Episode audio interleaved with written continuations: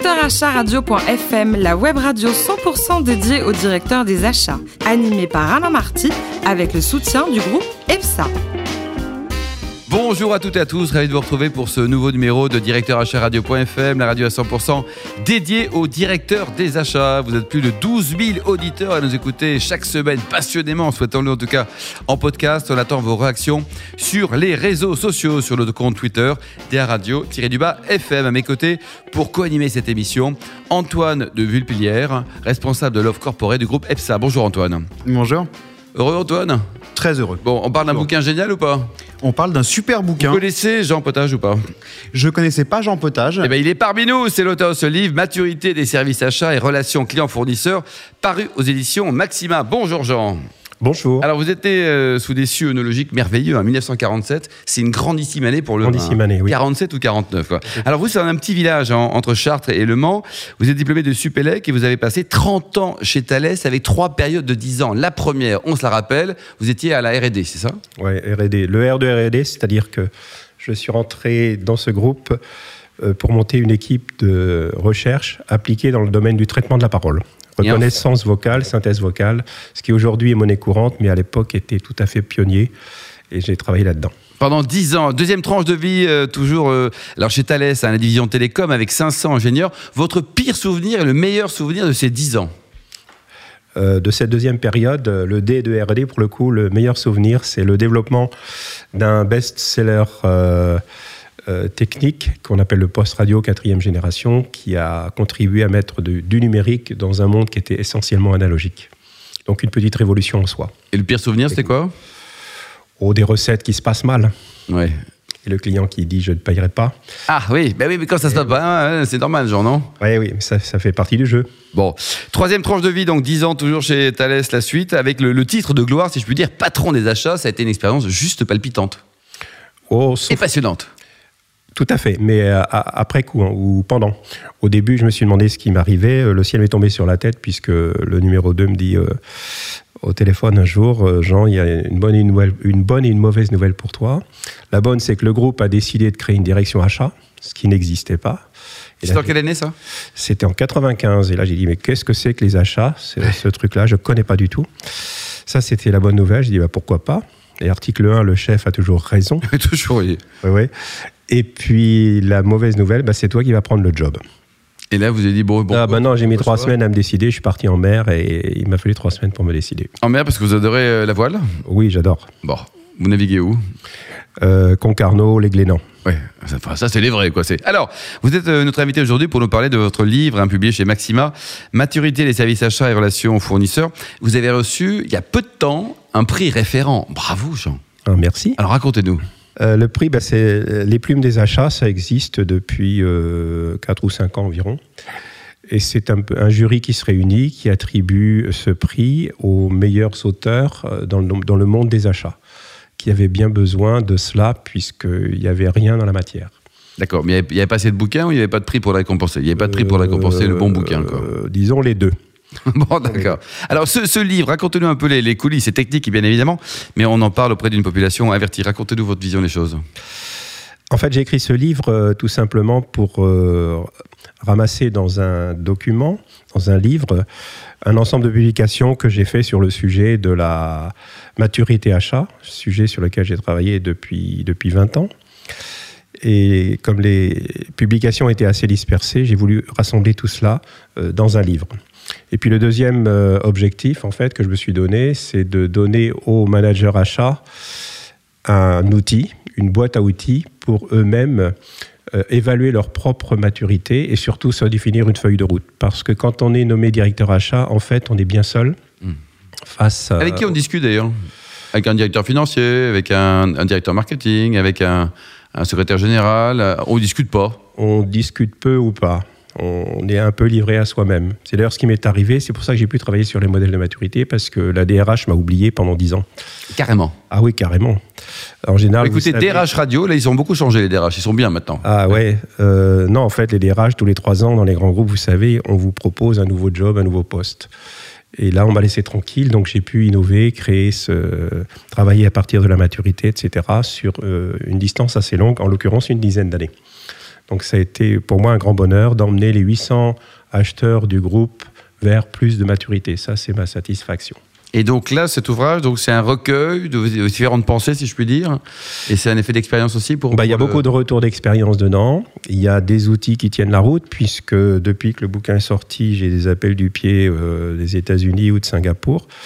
Et puis, euh, Pourquoi? Pour le traduire ou pour vous embaucher? Euh, m'em- m'embaucher, c'est trop tard. Le, tra- le traduire, peut-être.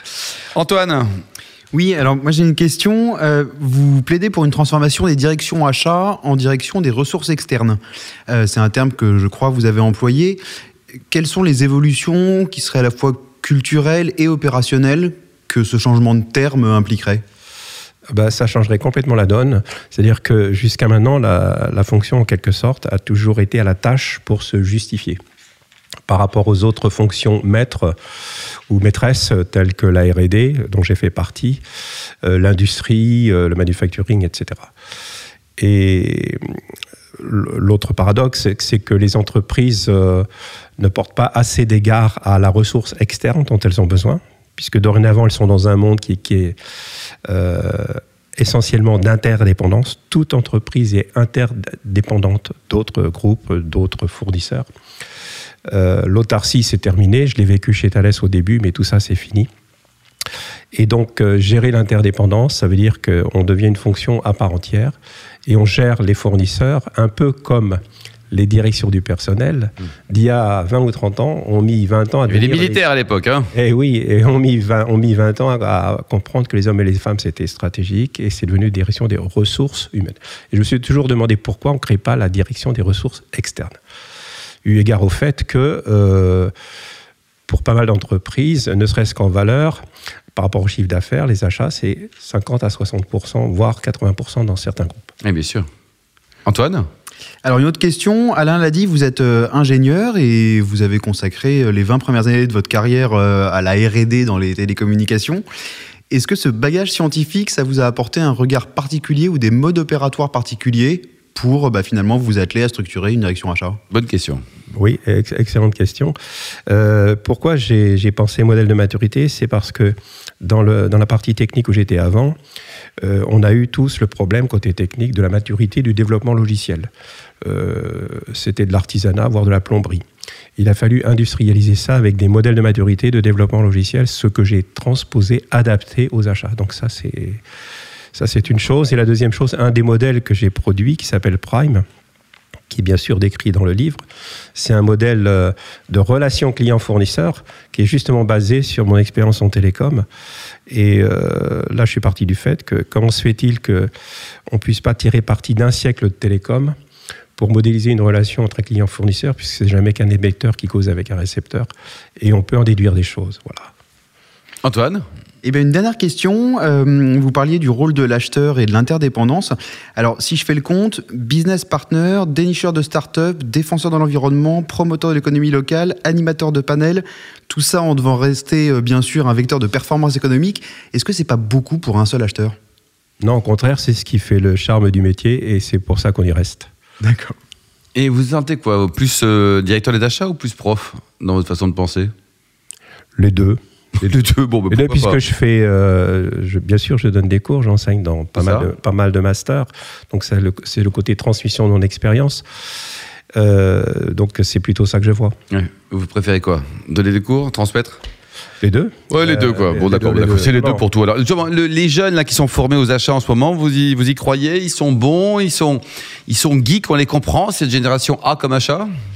C'est assez inégal, je citerai pas. Ah, il y a des mauvais, deux, Ah. trois mauvais. Tiens, deux, trois mauvais étudiants qui, qui arriveront jamais. Là, c'est non. Non, non, non, mais ça dépend des lieux, des endroits. Il y a des masters très studieux.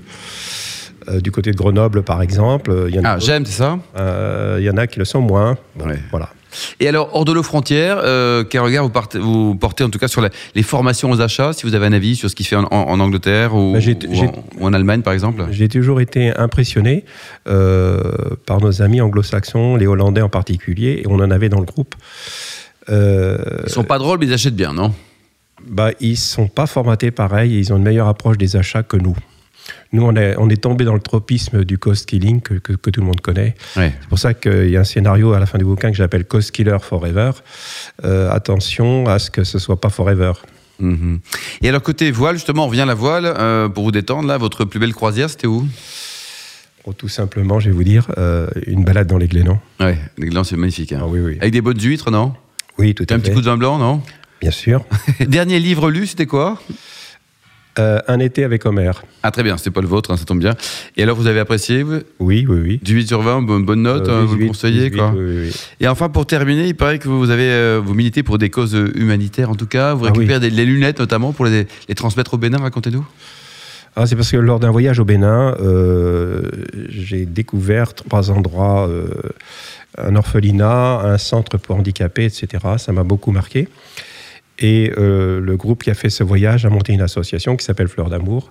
Et pour envoyer de l'argent régulièrement, eh bien, on- ou, ou des lunettes, on s'est mis en rapport avec Chris, qui a une fondation, euh, lequel Chris récupère, quand les clients les laissent, des montures. Et nous, on met ça euh, dans des cartons, dans un conteneur, et on envoie ça donc en Ouais, c'est Afrique. beau ça. Voilà. Allez, on salue euh, Jean-Pierre Champion, le directeur général de Chris. C'est encore une fois une, une bonne initiative. Merci Jean. Je rappelle le, le livre, euh, votre livre, hein, Maturité des services achats et relations clients-fournisseurs, par aux éditions Maxima au prix de 29,80 euros. Ça sent quand même le prix étudié, ça. Une excellente affaire, faut l'acheter matin, midi, soir, n'est-ce pas Antoine? Bien sûr. Allez, fin de ce numéro. Tous nos podcasts d'actualité sont disponibles sur le compte Twitter LinkedIn des radios du bas FM. On se rendez-vous vendredi prochain, 14h, avec un nouvel invité. Acharadio.fm vous a été présenté par Alain Marty avec le soutien du groupe EPSA.